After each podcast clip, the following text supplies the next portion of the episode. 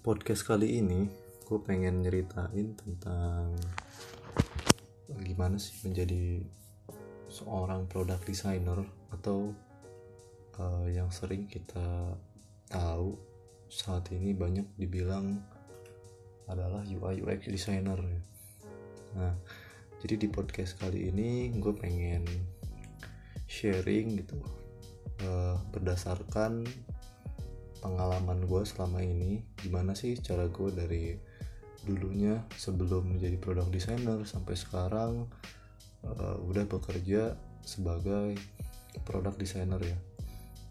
Nah uh, dari langkah-langkah ini atau cara-cara yang gue sebutin mungkin gak semua product designer mengalami fase yang sama.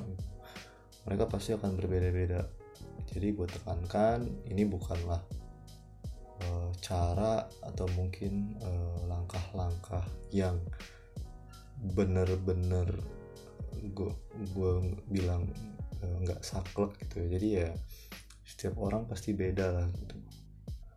Nah di sini gue pengen nyeritain uh, dan juga sharing tentang gimana sih jadi produk designer itu. Nah jadi yang pertama kalau misalkan uh, kalian berpikir uh, misalkan aku pengen jadi seorang product designer terus uh, yang harus kalian lakuin itu apa sih? Yang pertama saran yang gue kasih kalau misalkan kalian pengen menjadi product designer atau UI UX designer yaitu yang pertama adalah apa goals kalian dan apa tujuan kalian? Maksudnya apa?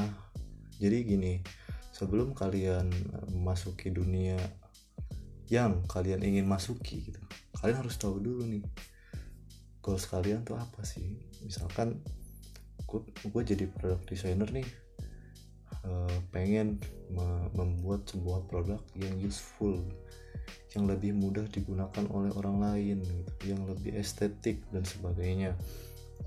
Dan motivasinya apa gitu? Ya motivasinya itu adalah itu tadi bisa ngebuat produk yang lebih bagus gitu. Atau mungkin ya motivasi orang berbeda-beda gitu. Ada yang motivasinya uang ada yang motivasinya pengen belajar hal baru atau mungkin emang pengen expertise di bidang ini gitu. Silakan. Uh, saran dari gue adalah yang pertama adalah find your motivation. Karena gue rasa motivasi dan goals itu uh, memiliki peranan penting gitu bagi karir kalian ke depannya gitu. Jadi uh, ketika kalian punya goal dan motivasi gitu, kalian tuh nggak akan berhenti di tengah jalan gitu. Misalkan uh, sepertinya kayaknya field ini nggak cocok deh buat gue dan kalian akan menyerah gitu aja gitu give up too early gitu. Sedangkan kalau kalian memiliki motivasi dan goals yang kuat pasti kalian akan terus belajar belajar dan belajar lagi gitu untuk menjadi ya seorang product designer yang lebih baik lagi gitu. Product designer yang bisa solving problem yang lebih bagus yang lebih baik gitu.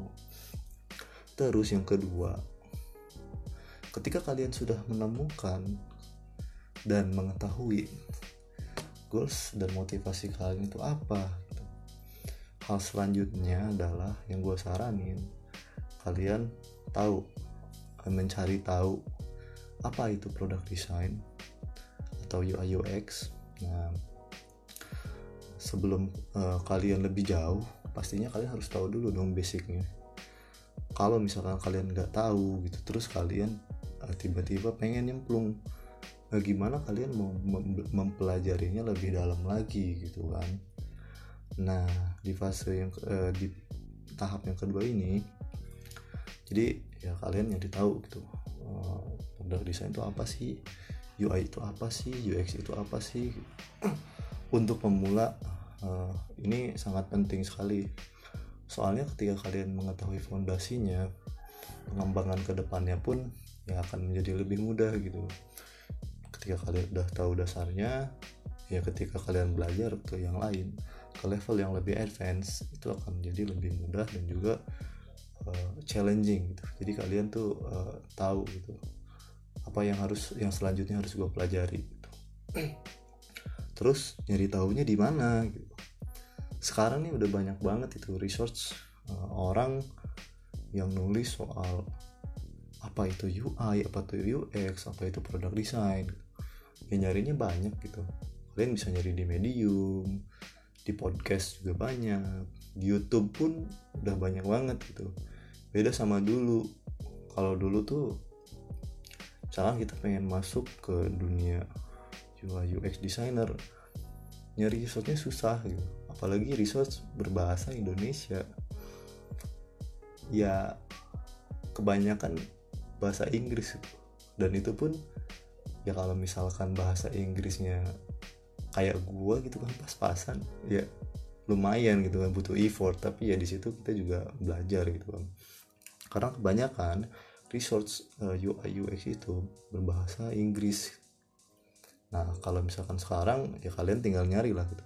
Yang penting kalian punya semangat punya kemauan resource sudah banyak banget itu dan juga nah kalian uh, bisa memilah gitu. Kira-kira yang yang cocok gitu yang sesuai itu yang mana gitu terus kalau misalkan kalian udah tahu eh, fondasi atau basicnya tentang produk desain apa itu UI apa itu UX selanjutnya kalian uh, explore lebih lanjut gitu di tahap ketiga ini. Explore basic tentang UI UX gitu. kalau tadi kan kalian uh, mencari tahu pengertiannya dulu nih. Pengertiannya apa itu produk desain apa itu UI UX nah di sini gue nggak bakal ngebahas gitu pengertiannya apa gitu kan. Ya silahkan kalian nyari tahu di yang lainnya gitu. Nah setelah kalian mengetahui gitu pengertiannya apa sekarang kita harus belajar basicnya nih mulai be belajar basic tentang UX dan UI di sini uh, gua gua akan bahasnya ya tentang UI, UI dan UX aja ya. Jadi nggak spesifik ke uh, eh, UX spesifik ke UI nah uh, di ketika kalian belajar fondasi di tahap ketiga ini ya kalian mulailah ngelakuin eksplorasi gitu kayak misalkan sekarang kan banyak tuh yang sering nge-share exploration tentang ini loh gue gue bikin desain ini gitu. terus maksudnya kayak gimana? Misalkan uh, kalian pengen uh, bikin desain uh, tentang fotografi desain tentang e-commerce gitu. Nah silahkan kalian uh, mengeksplornya gitu dan juga cobainlah banyak-banyak aplikasi gitu. Semakin kalian tahu itu banyak aplikasi dan seperti apa behaviornya nanti juga bakalan semakin banyak referensi yang kalian punya itu ketika ngedesain. Jadi ketika kalian dihadap dihadapkan kepada suatu problem uh, misalkan uh, ada problem uh, apps mau buat apps yang kayak gini gini gini problemnya seperti ini nah kalian bisa um, bisa menjadikan aplikasi-aplikasi yang udah kalian coba referensi tadi solusinya mungkin bisa diterapkan. Tapi ya juga nggak diterapkan mentah-mentah gitu. Kalian juga harus hmm, kalian juga harus bisa menyesuaikan gitu dengan kebutuhan desain dan produk kalian. Nah uh, ketika kalian mengeksplor UX dan UI dan banyak coba-coba ini juga nantinya ngemudahin kalian untuk kalian nge-build portofolio kalian gitu. Nah ini uh, udah masuk ke tahap keempat gitu. Tahap keempat adalah build your own portfolio ngebuat portofolio kalian gitu. tujuannya apa?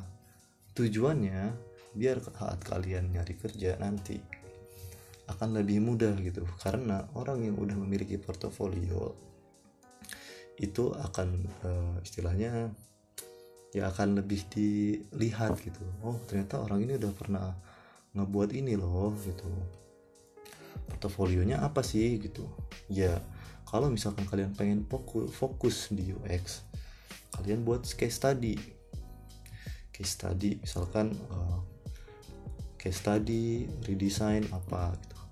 Kalau misalkan gue belum uh, kalau misalkan gue belum punya project gimana gitu. Belum pernah ada orang yang nawari uh, ngajak ngerjain uh, buat sebuah produk. Caranya ya uh, buat fake case study aja gitu nggak apa-apa. Misalkan kalian ngeredesain aplikasi yang menurut kalian UX-nya jelek. Maksudnya UX-nya uh, menurut kalian nggak sesuai ini mungkin akan lebih better lagi kalau misalkan dibuat seperti ini. Silahkan.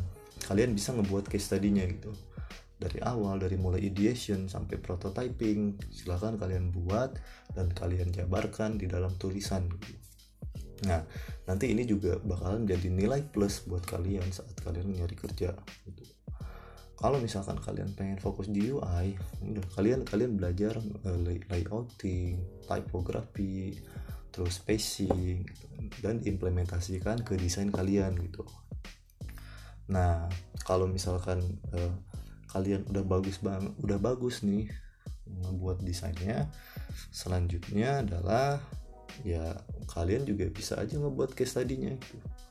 Kayak misalkan emang bagusnya ngebuat case study itu uh, kalian harus tahu dulu gitu, problemnya apa terus baru bikin solusinya seperti apa.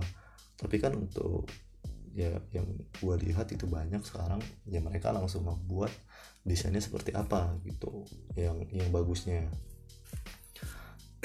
terus juga ya di di portofolio itu usahakan uh, kalian menjabarkan proses desain kalian itu seperti apa gitu. Kayak misalkan kalian mau bikin case study gitu. Nah, kalian buat nih kayak misalkan problemnya itu ini terus challenge-nya apa terus solusi dari kalian seperti apa.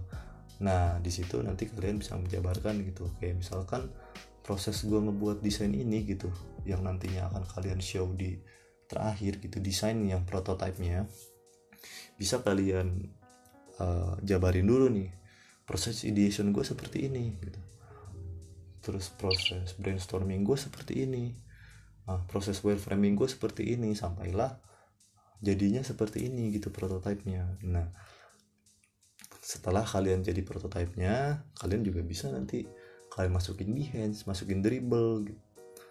uh, terus kalian tulis di medium itu akan menjadi nilai plus yang menurut gua uh, memudahin kalian juga buat proses ke depannya gitu. Karena ketika kita ngebuat satu portofolio aja nih misalnya kalian ngebuat satu case study aja itu udah sangat berguna banget gitu. Bisa kalian pakai. Maksudnya bisa kalian show terus-terusan gitu di dalam portofolio kalian gitu nantinya. Gitu terus uh, tahap yang kelima adalah get your first job. Nah di sini udah mulai nih kalian uh, cari first job kalian gitu sebagai seorang product designer. Terus caranya gimana sih? Caranya dari portfolio yang udah kalian buat tadi gitu kalian summarize gitu. Kalian buat CV kalian kalau misalkan gue ya biasanya uh, gue buat CV gue terus di bawahnya ada uh, res res summarize case study yang udah gue bikin tadi gitu. Atau mungkin kalau misalkan kalian udah punya website gitu kan kalian tinggal nampilin websitenya. Gitu. Nanti juga mungkin gue bakalan bahas uh, sesi tentang cara uh, apa, nge-build portfolio dan CV gitu ya buat ngelamar kerja sebagai seorang product designer gitu. Nah di podcast ini gue cuma ngejelasin uh, basic-basic gimana cara menjadi seorang product designer atau UI UX tuh. Nah, jadi di Get Your First Job ini caranya adalah kalian buat CV kalian dan portofolio kalian yang baik gitu. yaitu eh, kalian bisa cari gitu eh, CV yang baik itu seperti apa portofolio itu seperti apa gitu cara nampilinnya gimana nah, terus uh, di mana nyari kerjanya ya gitu. Sekarang udah banyak banget itu platform yang nyediain tempat kerja maksudnya uh, yang ngejadiin lowongan gitu. Kalian bisa nyari di Kaliber di LinkedIn juga ada terus kalian bisa nyari di Tekin Asia Jobs terus di mana lagi ya? ya masih banyak lah pokoknya. Tempat buat nyari kerjaan tuh banyak banget itu apalagi product designer atau UI UX ini uh, yang gue analisa ya selama ini adalah high demand banget gitu. Jadi banyak orang yang nyari tapi resource-nya masih sedikit. Ini tuh kesempatan buat kalian uh, buat nunjukin diri kalian dan juga nge-challenge diri kalian gitu karena ya banyak banget gitu lowongannya. Nah ya udah gitu. Dari dari beberapa tahap tadi gitu, ketika kalian udah gitu first job kalian tinggal apply. Di sini biasanya biasanya uh, ketika kalian apply gitu terus uh, kalian diproses gitu CV kalian diproses. Nah di sini biasanya kalian ya akan di interview gitu dan nanti biasanya juga kalau misalkan seorang UX designer gitu akan uh, diberi tes gitu kan. Diberi tes ngerjain uh, suruh solving problem yang dikasih oleh company gitu. Seperti itu. Ketika kalian udah uh, dapat kerjaan terus selanjutnya apa gitu? Selanjutnya ya kalian learn more and growing more jadi ketika kalian kerja gitu ya udah kalian bukan cuman hanya kerja gitu hanya ngerjain kerjaan ngerjain request ini itu. Tapi kalian juga harus bisa sambil belajar dan berkembang. Dengan ya ya jangan pernah merasa pintar gitu pokoknya.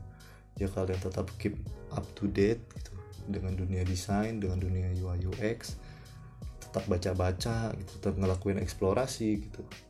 Karena ya menurut gue desainer itu adalah kerjaan yang uh, gimana ya yang yang cukup abstrak gitu.